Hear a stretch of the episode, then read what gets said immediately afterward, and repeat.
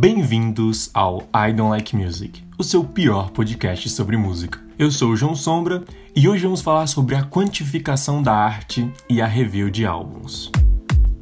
Quando eu criei esse podcast, um dos objetivos era organizar as reviews que eu faço dos discos que eu ouço em algo para além das notas que eu dou no Rate Music. Para quem não conhece, o Rate Music, ele é tipo um letterbox, só que voltado mais para música. Tem a parte de cinema e de TV, mas que particularmente eu só uso a parte da música e é o que eu acompanho mais dentro do site. Então é tipo uma rede social dos music nerds, né, que são os cinéfilos da música a gente pode traduzir dessa forma.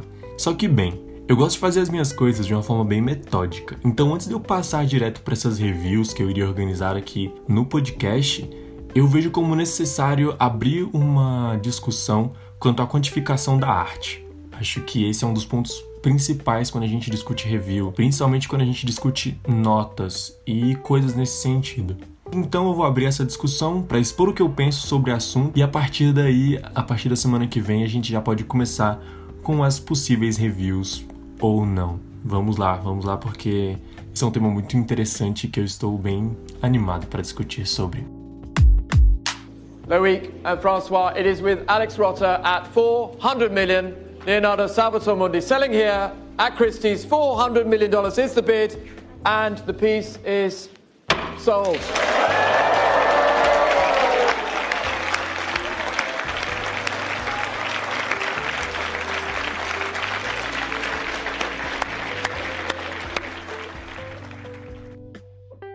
Que você acabou de ouvir foi um áudio do leilão da tela Salvador Mundi, do Leonardo da Vinci. Na época, não sei se ainda é, mas na época ela foi considerada a pintura mais cara do mundo.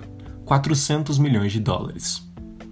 Esse áudio ele também foi usado como sample para abrir o disco Pray for Paris do West Side Gun, mas acho que isso não vem ao caso agora, mas foi aonde eu conheci esse áudio e foi inclusive onde eu também retirei esse áudio. Então, vamos ouvir o Pray for Paris, eu já falei muito dele nesse podcast. Vamos ouvir o Pray for Paris do Side Gun. Discão de rap incrível. Mas vamos lá, eu acho que começar com a discussão quanto à quantificação na forma do capital, né, na forma de dinheiro, é uma ótima forma de mostrar que a arte ela já é quantificada naturalmente. Independente da forma, de algum modo ela vai ser quantificada, seja por meio da nossa percepção quanto a ela ou da percepção das outras pessoas, seja por meio de uma crítica, seja por meio de um número, seja por meio de uma síntese de palavras ou seja por meio de uma opinião. Bem, esse é o lado de, que mostra que a arte é quantificada independente do que a gente faça. Mas vamos mostrar o outro lado. Esse outro lado, ele começa com uma pergunta orientadora. O que é arte? Eu não sei, eu tenho a minha própria definição, você deve ter a sua, e nenhuma delas é definitiva. Acho que isso é importante ser dito sobre o que é arte. Nenhuma das conclusões, nenhuma dos conceitos que a gente chegar, ele vai ser tido como, como definitivo. Então, como a gente pode quantificar algo que nem mesmo um conceito, ou quando a gente olha mais para os estudos acadêmicos, não possui nem mesmo um paradigma? Na verdade, até existem os paradigmas da arte. Eu posso citar, por exemplo, a poética de Aristóteles, lá de antes de Cristo, na Grécia, aonde é considerado um paradigma para o estudo artístico como um todo mas eu não sei nem mesmo se ele é usado como paradigma nesse sentido, porque, enfim, eu não sou um acadêmico da arte, eu, enfim, minha área de estudo é outra, essa é apenas uma área de estudo que eu gosto de estudar, então não posso nem dizer se esse paradigma ele é universal e muito menos qual o nível de inquestionável ele está, sabe? E até mesmo se ele, ele for universal e completamente inquestionável, o próprio não admite a quantificação da arte. Mas nesse caso da quantificação e desse esse rolê do Aristóteles e do paradigma artístico em cima do conceito de que é arte, como se encaixa tudo aquilo que eu disse sobre o preço, sobre as notas, sobre as opiniões e etc. Como é que isso tudo entra nesse sentido? A resposta desse lado do argumento é muito mais uma resposta pessoal minha do que qualquer outra coisa. Então, como é alguém que apenas consome arte, então, eu vou dar aqui a minha opinião. Isso é importante ser dito várias vezes porque provavelmente meus amigos acadêmicos da arte vão achar que eu estou errado. E está tudo bem. Mas como entra esse argumento todo em cima da precificação e desse sentido dentro desse conceito do que é arte? Nesse sentido vem a tríade artística. É, não sei se ela existe de verdade, mas enfim, a base do meu conceito ela vem das artes cênicas, que é a tríade cênica. Então, para existir um espetáculo cênico, ou seja, para existir teatro, por assim dizer, a gente precisa de três elementos: o texto, o ator, que seria o mensageiro, e o público, que seria quem vai receber essa mensagem. E eu coloco isso para tudo. Só que no meu caso eu utilizo termos diferentes. Eu chamo de o produto, que seria a, o negócio em si, né? O produtor, que seria aquele quem produz aquilo, e o consumidor. Calma. Eu vou explicar, não fica bravo comigo agora. Eu sei que eu usei termos muito voltados a, uma, a um embrião capitalista da arte, se a gente vê dessa forma. Então, calma, calma. Eu vou desenvolver. Quando eu desenvolver, você pode ficar bravo comigo. Mas vamos voltar ao exemplo que eu usei logo no início desse argumento, que é a tela do Salvador Mundi. O produtor é o Leonardo da Vinci. O produto é a tela. E o consumidor é todo aquele que tiver uma relação com aquela tela. Observe que eu não resumo o consumidor apenas a pessoa que pagou os 400 milhões de dólares, que foi a pessoa que comprou aquela tela, mas toda e qualquer pessoa que teve uma relação com aquela, com aquela tela. Então, se você pesquisar no Google agora, Salvador Mundi, Leonardo da Vinci, e você observar a tela, e aquela tela te impactar de algum jeito, ou não te impactar de forma alguma, mas você tiver uma relação com ela, você está, você está consumindo aquela arte. Você está consumindo aquele produto. Até mesmo o próprio Da Vinci, ele foi um consumidor da sua própria arte quando ele terminou de produzi-la. Então ele teve a sua própria visão quanto àquilo. Então assim, a quantificação, ela aconteceu nesse caso não sobre a arte em si. Porque como eu disse, como consumidor você pode pesquisar a arte sem pagar nada por ela. Como produtor, a gente não está quantificando a obra do Leonardo da Vinci inteira, a gente não está quantificando quem é o Leonardo a gente está quantificando o produto, no caso, a tela. Depois dessa exposição um pouco complexa, que nem mesmo na minha cabeça ela faz tanto sentido assim, mas eu espero que tenha feito para você. Dentre esses dois lados, um lado em que leva a quantificação em tudo, já supõe que a arte é quantificada, seja da forma como ela for, ou seja desse outro lado, onde a gente tem um conceito acadêmico que não é, nem, não é aceito, a gente tem diversos conceitos de artistas que não são unânimes, muito menos universais. Aonde eu me encaixo? Qual é a minha verdade sobre o assunto? Como vocês puderam ver, eu simpatizo bem mais com a segunda hipótese, até porque para defendê-la eu acabei usando os meus conceitos, né? Então, como eu vejo a arte. Só que, bem, não necessariamente, né? Eu simpatizo mais com esse outro lado de que a arte é algo muito mais amplo e muito mais abstrato do que qualquer outra coisa, mas ao mesmo tempo eu também dou minhas notas no, no Rachel Music. Eu dou minhas notas para discos que eu ouço e até mesmo para outros tipos de arte eu posso dar a minha nota, sabe? É, claramente eu continuo tendo a minha continha lá no Letterboxd para resumir todas as minhas opiniões em notas sobre filmes, por exemplo. Seja essa nota de 0 a 5, ou de 0.5 a 5, ou de 1 a 10, ou de 1 a 1 trilhão, tanto faz o método.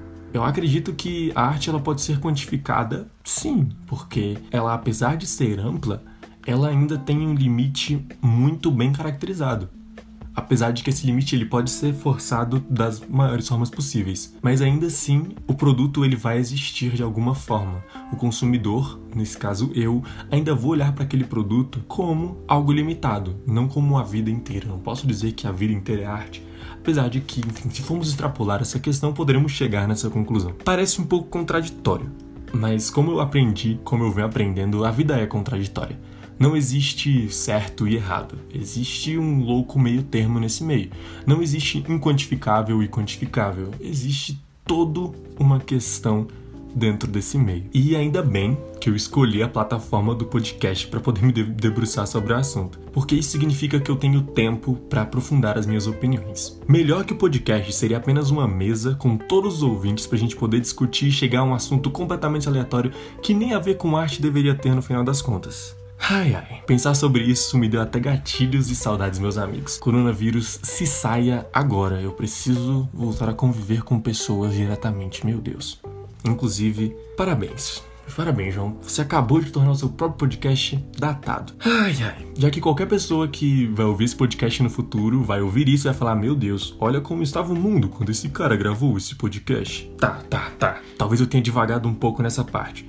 Mas acho importante até mesmo dizer isso, ou seja, essa divagação ela vai ter um objetivo de que as opiniões aqui elas correspondem às minhas opiniões momentâneas. Então representa o que o João pensa nesse momento sobre o assunto. Até porque as opiniões aqui, como a gente pode ver, as respostas não são únicas e muito menos inquestionáveis ou definitivas. Então eu tenho certeza que daqui a um tempo eu vou estar ouvindo esse podcast e eu já vou estar com vergonha das merdas que eu tô falando aqui. Mas já que eu já comecei, vamos até o fim. É aquele ditado, né? Se tamo na chuva, é para se molhar.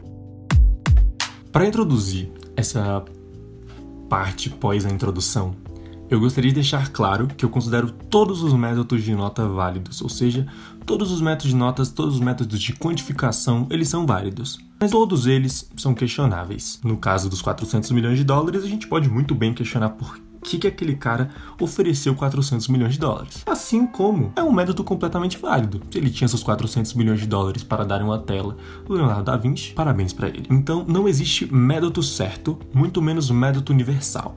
O que existe são métodos pessoais.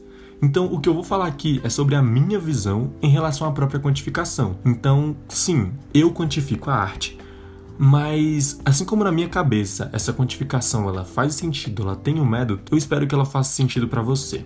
Vamos voltar à minha tríade, aquela que eu tinha dito no início sobre o produto, o produtor e o consumidor. Eu sei que esse episódio não é sobre o que é arte, mas eu vou entrar nesse conceito mesmo assim para poder explicar. E eu tenho três conceitos sobre o que é arte que eu tomo para mim. Abre aspas. Toda produção humana a partir de uma conjuntura social seja ela coletiva ou individual, intencionada. Fecha aspas. Abre aspas. Arte é muito mais que isso. É uma experiência com passado, presente e futuro. Tudo ao mesmo tempo. Ao mesmo tempo, a arte não é nada e é tudo. Tudo depende do indivíduo que o consome. É como o BBB. Para mim, não é nada. Nota do editor. Até acontecer a edição de 2020. Fim da nota do editor. Mas para um especialista em psicologia comportamental, pode ser uma experiência de análise, ou seja, tudo depende de quem está consumindo o BBB. Fecha aspas. Abre aspas. A arte recria o princípio das coisas criadas. Fecha aspas. Essas são as três visões que eu compartilho. As duas primeiras eu mesmo que escrevi, então eu pude zoar em cima delas com base na minha vivência, nas minhas experiências, nas coisas que eu consumi. E a última é uma definição da Aristóteles, mas ela não é a definição de Aristóteles pura. Ela é a definição de Aristóteles segundo Augusto Boal em seu livro Teatro do Oprimido e Outras Poéticas Políticas. Porque, bem, como vocês puderam ver, é a outra arte que eu gosto, além da música, é o teatro. Então é arte que eu, enfim, eu leio as paradas. Mas vamos lá. Cada uma delas, elas tem um foco distinto. A primeira tem um foco no artista, então ela é toda a produção humana a partir de uma conjuntura social individual intencionada. Então toda a produção intencionada, que é feita em cima da sua conjuntura pessoal ou sua conjuntura coletiva, é arte, segundo essa concepção. A segunda é uma concepção voltada ao consumo, então ao consumidor, né, no caso. Então leva em consideração as experiências do consumidor. Por isso, como temos diversos tipos de consumidor, todas as opiniões elas são válidas, assim como todas as opiniões elas tornam a arte nada, assim como ela tornam a arte tudo. Tem um exemplo que eu não sei nem se é real, mas de um extintor que estava num museu ali, numa exposição, e a princípio era apenas um extintor, no sentido de, enfim, estar pegando fogo. Se pegar fogo, o bombeiro ou as pessoas que estão ali têm um extintor para pegar. Ele não tem função artística nenhuma. É um objeto pragmático. Ele é um objeto que tem uma função. Mas então as pessoas elas pararam ao redor dele e começaram a observar. Os consumidores eles tinham uma bagagem artística e eles tinham um contexto em que olharam um extintor era considerado como arte. E isto era arte, então depende de quem está consumindo. E o outro é sobre o produto artístico em si. Então a arte recria o princípio das coisas criadas. Ele trabalha com essa ideia não diretamente mais platônica do mundo das ideias, mas uma ideia onde a gente recria a natureza. Então é, uma, é algo muito natural. É algo que tem muita base na realidade e na representação dessa realidade. Então ela recria todas as coisas. Esses são os três conceitos que eu levo, cada um ele leva em consideração esses três e pensando nesses três de uma forma abrangente, eu consigo ter o meu próprio entendimento sobre o que é arte. E a minha quantificação, ela é justamente em cima desse segundo ponto, ou seja, em cima da forma como eu consumo e a minha relação com o produto em si, assim como também como é a minha relação com o, com o produtor. Mas tudo parte do consumidor, que nesse caso seria sempre eu.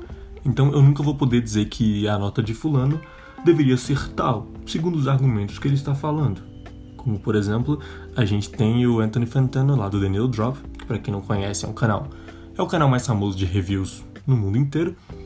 E eu não posso simplesmente chegar para ele e dizer não, porque quando você fez a review de tal disco, seus comentários deram a entender que a sua nota deveria ser tal e não tal.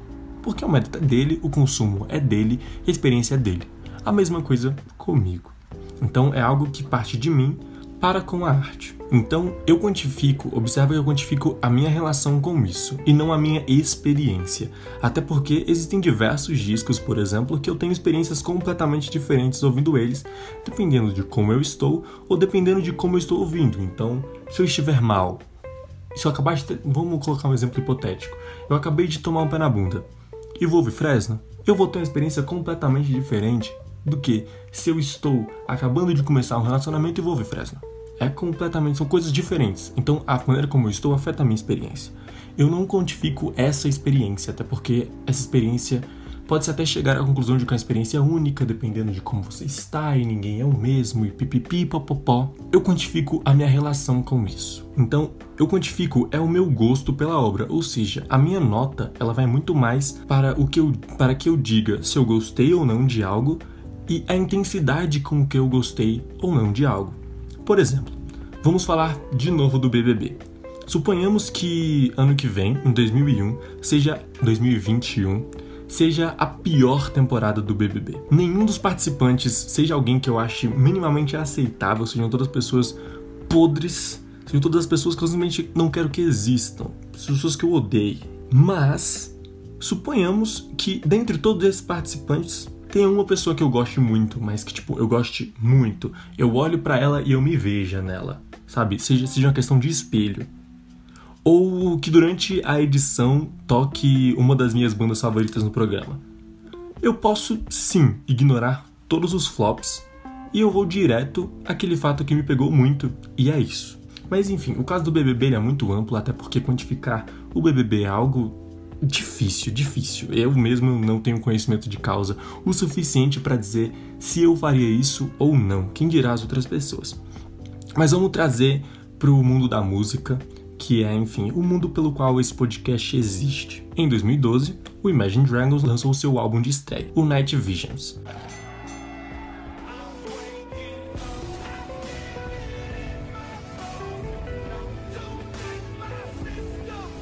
Eu escolhi especificamente esse porque ele foi o primeiro álbum físico que eu comprei, assim como foi o primeiro álbum que eu ouvi no repeat. Então, eu basicamente ouvia ele em looping. É, não, não, não existia um momento em 2014, 2015 em que eu não estava ouvindo esse álbum. Era simplesmente esse álbum ou os EPs que eles tinham anteriormente. Então é, é um álbum que eu tenho muito apego. Apesar de eu reconhecer que dentro daquele disco ele tem seus problemas, ele ainda assim é um álbum que eu gosto, e a nota dele é um 3.5 de 5. Ou, por exemplo, em 2016, o Imagine Dragons, ele lançou o Evolve.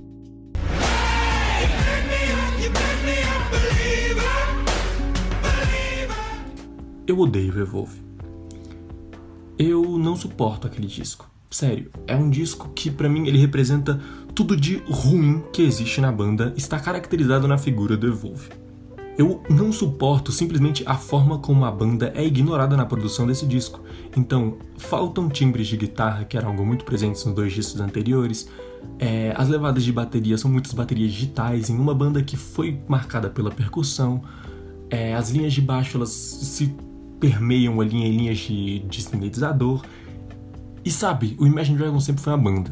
O Imagine Dragons nunca foi só a figura do seu vocalista com todos os seus ideais. E o Evolve para mim ele é isso, ele é um disco de produtor, onde o produtor, apesar de não ter um produtor em si, é um disco de produtores. Então eu tenho muitos problemas com esse disco. Então, apesar de eu reconhecer que existem músicas boas ali sim, existem músicas que eu gosto ou que eu saiba cantar quase todas as músicas desse disco, a minha nota para ele ainda vai ser um 1 de 5. Não é sobre o material em si ou sobre o artista em si, mas é sobre a minha relação com ambos. Entenda, se eu tivesse ouvido o Evolve pela primeira vez, se tivesse sido meu primeiro contato com Imagine Dragons, eu teria uma experiência completamente diferente com aquele disco. Então não é sobre a minha relação com o material, porque eu não consigo ignorar minha relação com o artista e vice-versa. Então é sobre a minha relação com ambos, mas com foco em mim. A minha quantificação da arte é algo 100% e sempre vai ser pessoal.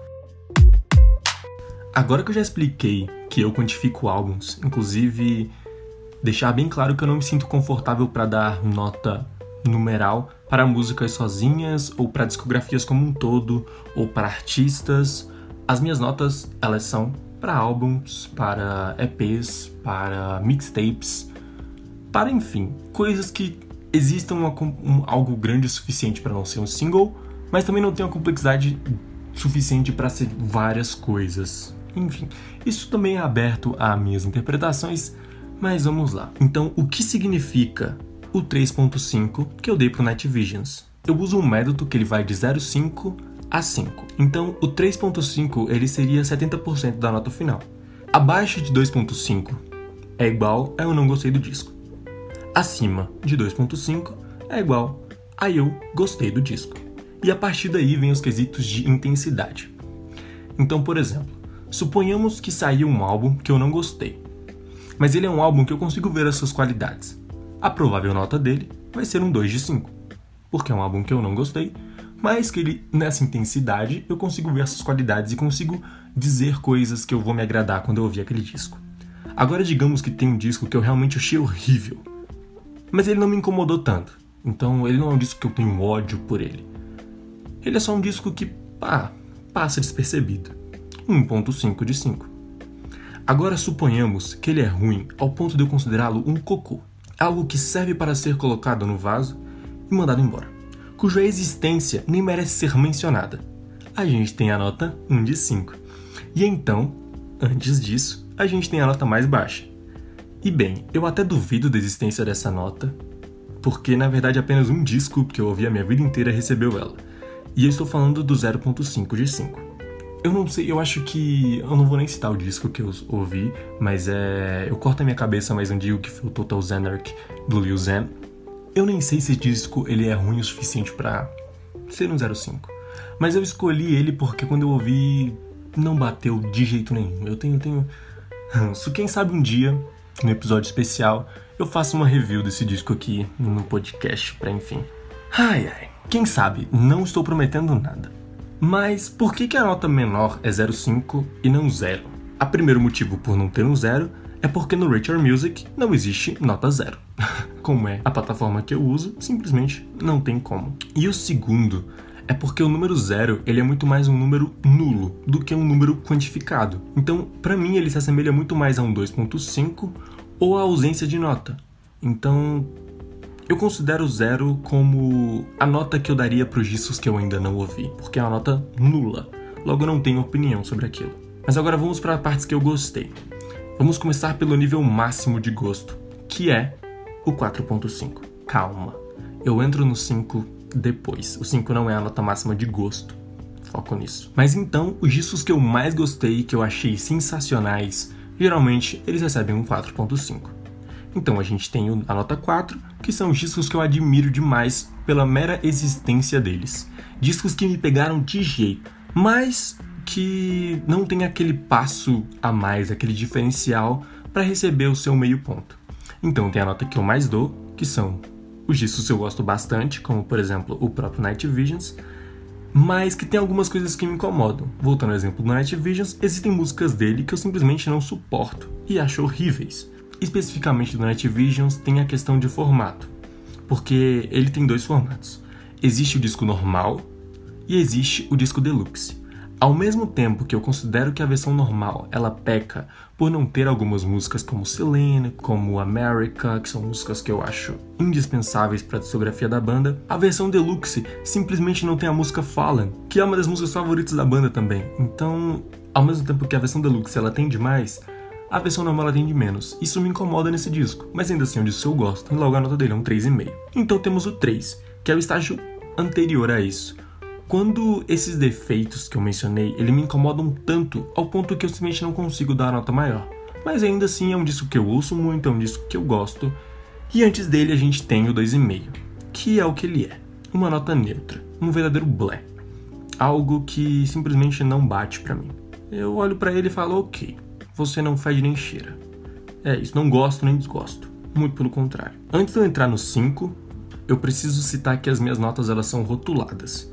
Ou seja, para além dessa nota que eu dou, eu também dou um rótulo para os discos. Esses rótulos eles são um 0.25 a mais ou a menos diferencial. Deixa eu ilustrar para deixar bem claro. Em 2005, a banda Copeland, ela lançou seu segundo disco, que é o In Motion. Ele é um disco que eu tenho diversos problemas com ele, mas ainda assim é um disco que eu gosto. E esses problemas que eu tenho com eles me impedem de gostar tanto assim do disco. Então ele é um 3. Para mim, parece que dentro desse disco do Emotion, ele parece que tem dois compositores rolando ao mesmo tempo no disco.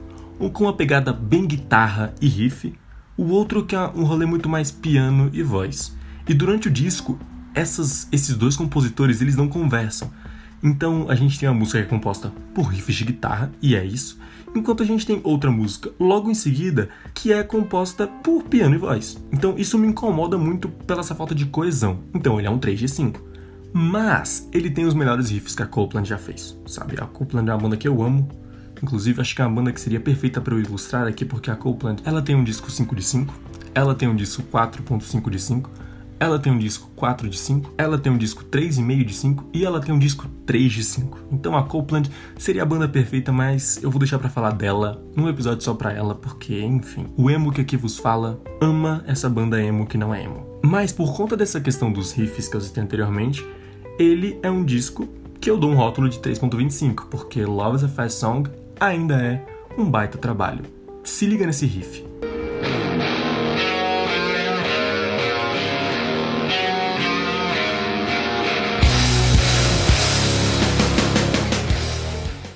Outro exemplo é o disco que saiu desse ano do Strokes, o New Abnormal.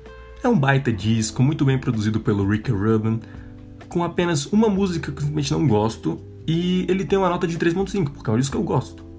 Mas ele se trata de um trabalho que eu não vejo tanta coisa assim, sabe? é um disco que eu tenho até problemas de discutir sobre ele, porque para mim ele é meio. Hum, ok, mediano, sabe?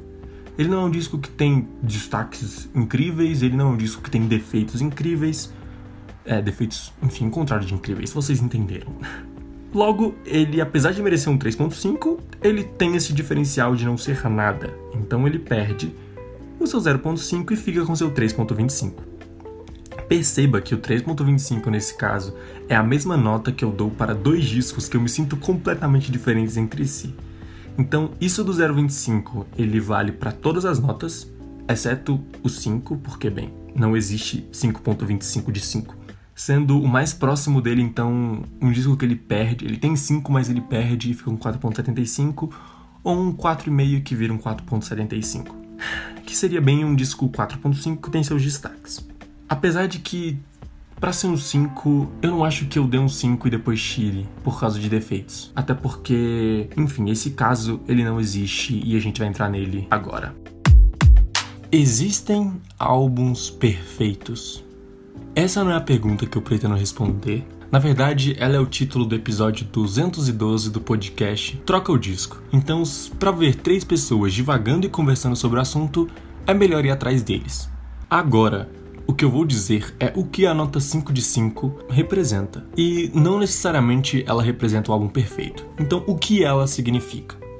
Lembra que o máximo que eu disse sobre a minha nota ser algo relacionado ao meu gosto?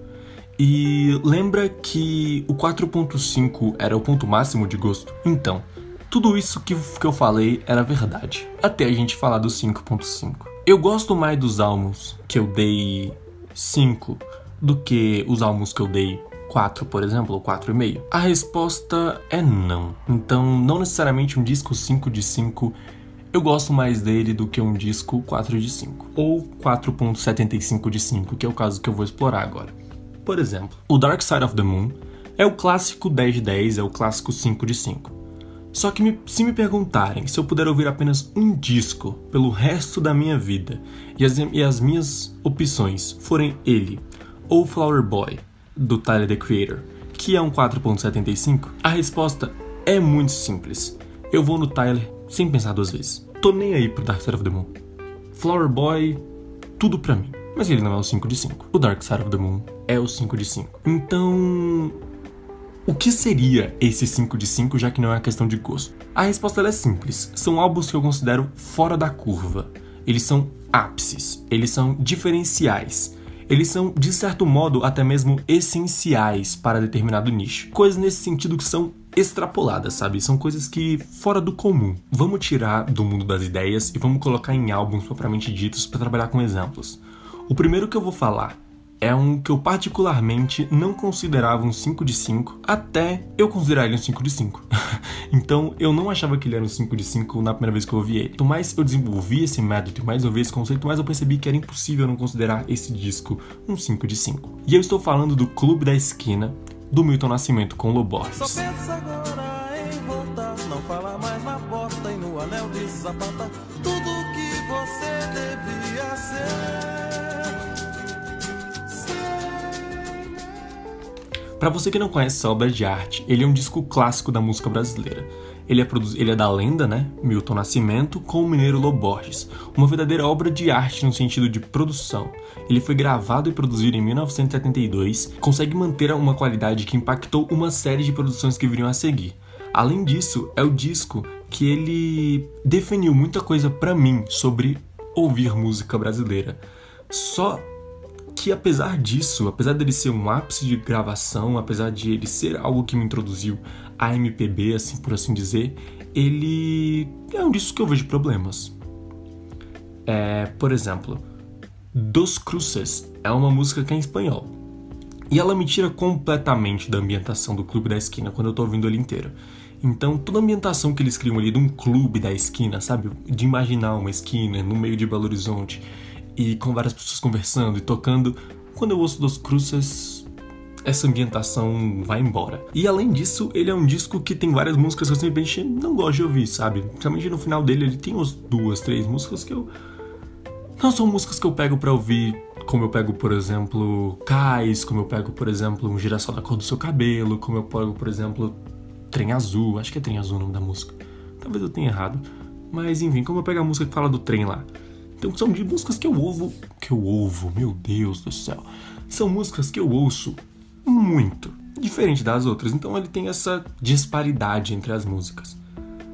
E esses motivos não me fazem considerar ele um disco perfeito. Mas, ainda assim, ele é algo que transcende a experiência do disco. Ele mudou a minha vida como ouvinte de música brasileira. Assim como ele também mudou as produções da época. E até hoje, eu me vejo sendo impactado pelas percussões que são gravadas nesse disco, sabe? Não é um disco perfeito, mas é um 5 de 5. Outro exemplo é a Bíblia do rap moderno. To Pimp a Butterfly, do Kendrick Lamar Lançado em 2015, ele é literalmente um dos discos favoritos da história.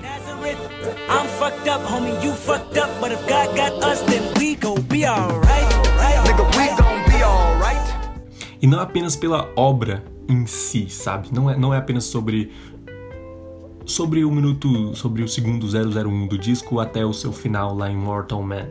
Não, é sobre os significados que essa obra ganhou, sabe? Então, desde o princípio até o seu fim, ele é uma obra com início, com o seu meio muito bem definido, com o seu fim que é duplo, sabe? Então ele termina numa faixa, mas depois tem uma faixa seguinte que complementa tudo que você consegue sacar a genialidade por trás disso aqui. Meu Deus. Não tem como esse disco não ser um 5 de 5, sabe? Discos conceituais, muitas pessoas já fizeram. Agora com a densidade que o Kendrick Lamar ele faz nesse disco, eu simplesmente nunca vi igual. É, eu pretendo explorar esse disco no episódio solo, assim como eu pretendo dar um episódio solo para falar do Good Kid, Mad City, e assim como eu pretendo dar um episódio solo para falar do Damn. E vamos pro último exemplo. É, eu vou falar de agora um disco que ele não é perfeito, como o Me Butterfly. Ele não é tão influente ou tão importante quanto o Clube da Esquina. Mas então por que ele tá aqui? Eu tô falando do Ninguém Vai Me Ouvir, da banda Alaska, e ele tá aqui pelo simples fato de que esse é o disco mais próximo que eu cheguei de ouvir uma música e me ver. Mas se eu gritar, ninguém vai me ouvir.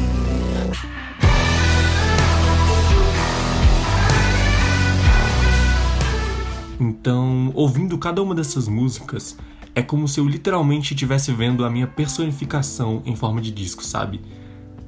É como eu, e especificamente eu, não conseguiria dar cinco para um disco que simplesmente conseguiu me retratar, sabe? É algo que vai para além de qualquer compreensão musical, sabe? A resposta é que eu dei 5 para esse disco, eu dou 5 por muito orgulho, sabe? Então, é um álbum que eu literalmente eu tenho certeza que eu já devo ter chorado uma vez ouvindo cada uma das músicas. Pelo menos uma vez. Sem contar as músicas que me pegam em cheio, como por exemplo Tudo Bem, como por exemplo Amanhã Vai Ser Pior, sabe? Como por exemplo Vazio, como por exemplo o próprio NVMO, Ninguém Vai Me Ouvir, que abre o disco, Chuva Passageira, sabe? E não é um disco melancólico. Esse é o mais estranho. É, meu Deus, meu Deus, obrigado por tudo, Alaska. Pode deixar que o episódio para falar sobre o Ninguém Vai Me Ouvir, ele tá guardado e eu já tô ansioso para botar tudo para fora. Tudo que eu penso e tudo que eu sinto sobre tanto a banda quanto esse disco em palavras. E isso é um 5 de 5 para mim. Atualmente, no meu Radar Music, são 12 discos que receberam essa nota, e sinceramente, as pessoas veem os music nerds como pessoas chatas que veem, veem defeito em tudo e ouçam música para procurar defeitos. Sim, mas é porque o nosso sonho é que todos os discos fossem perfeitos, sabe? Todos os discos estivessem a complexidade do Be Butterfly. Ou que todos os discos eles tivessem o impacto e a influência que o Clube da Esquina. Ou que simplesmente todos os discos eles fossem uma representação fidedigna, como se eles fossem se olhar no espelho e você pudesse ver aquilo. Como o Ninguém Me Ouvido Alaska é para mim. Mas não são, sabe? Discos eles são feitos por pessoas e que têm contextos envolvidos que simplesmente não possibilitam dar um 5 de 5 para todo mundo, até porque se todo mundo fosse um 5 de 5, todo mundo seria um zero, porque enfim, nivelaria todo mundo, sabe? E a arte não é sobre isso. A arte é sobre experiência e a arte é sobre relação. Então, a maneira como eu relaciono com discos ela é diferente. Por isso eu não posso dar 5/5 para todo mundo. E por isso eu tenho as minhas críticas sobre cada um dos discos. Bem, depois de eu mostrar que eu acho que a arte não é algo quantificado, discutir sobre o que é arte para mim, discutir como eu quantifico algo que não é quantificado, explicar sobre o meu sistema de notas, dizer o que é um 5 de 5. Eu só tenho mais uma coisa para dizer pra gente fechar esse podcast, que é contexto importa. Como eu disse no final da sessão anterior, mas aqui é de uma forma diferente. É, imagina que no episódio passado, no 002, onde eu indico os melhores projetos, projetos que vocês precisam ouvir em 2020, eu simplesmente mandasse é, as indicações junto com a minha com a minha nota. Isso, ao meu ver, seria errado, pois o contexto ali era um contexto de recomendação, que não é o melhor para a gente dar nota, já que primeiro eu estaria dando uma nota sem dar os devidos comentários sobre o que aquela nota significa. Então, por exemplo, Night Visions, eu disse que ele é um 3.5 e disse os defeitos dele, mas eu não entrei nas nuances do Night Visions para dar a minha opinião formal e a minha opinião geral sobre o disco, sabe? Foi um mero exemplo. Aquele era um contexto que cabia porque eu tava discutindo sobre a nota em si, não sobre o trabalho, entende? Agora, no caso do episódio anterior, a gente estava discutindo sobre os projetos em si, as notas não cabiam, então o contexto não era favorável. Então existem contextos e, conte e contextos. No Rachel Music, o contexto é justamente dar notas, e se possível tem um espaço para você dar sua review. Nesse podcast, o contexto ele é simplesmente variante. Então, existirão casos e casos, existirão projetos e projetos, existirão moods e existirão modos. Existem simplesmente trabalhos que eu simplesmente não vou me sentir confortável para compartilhar minha nota por N motivos. Ou pior que isso, eu posso simplesmente mudar a minha o meu método para dar minha nota especificamente para aquele trabalho. Por exemplo, no último dia 10 de julho, a Fresno lançou uma música nova. E a nota que eu tenho para ela é uma boa nota em uma prova, mas em qual você errou justamente a questão que você tinha certeza que ia acertar. Essa é a minha nota para a nova música da Fresno. É uma nota boa numa prova que você fez no seu ensino médio, na sua faculdade, mas que justamente a questão que você achou que ia ser a questão, cara, essa aqui eu tenho certeza que eu vou acertar, foi a questão que eles erraram. Então é uma música boa, mas que ela erra no que eu achei que ela ia acertar. Entendeu? Esse pode ser um método que eu posso usar, ou qualquer outro método, sabe? Eu posso simplesmente, voltando a citar o Fantano do The Needle Drop, ele dá notas de 0 a 10, sendo essas notas, cada uma desses números, divididos em decent, strong or light. E por aí vai. Então, por exemplo, o novo disco do Strokes, já tem nesse episódio, para ele é um Strong 7 to a Light 8. Essas são as notas dele. E, enfim, talvez eu possa pegar o método dele um dia e dar minha nota nesse sentido e por aí vai. Então, basicamente, não venha esperando uma nota do que eu falar. E muito menos resuma as minhas opiniões sobre as notas que eu der. Eu acho que é isso. Essas foram as minhas opiniões quanto à quantificação da arte, sobre quanto a nota em álbuns e também um desabafo pessoal meu sobre tudo isso, sabe? Muito obrigado por ouvir, mas agora eu quero saber de vocês. O que, que vocês acham sobre o assunto? Sinta-se convidado a continuar essa discussão comigo nas redes sociais do podcast, arroba IDLMusicPod, tanto no Instagram quanto no Twitter. Eu sou o João Sombra e esse foi o I Don't Like Music, o seu pior podcast sobre música.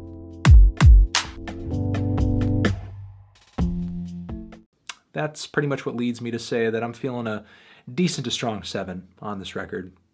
Tran? You're giving this album a seven? Well, no, you know, it's not a 10. It's not a 10 for me.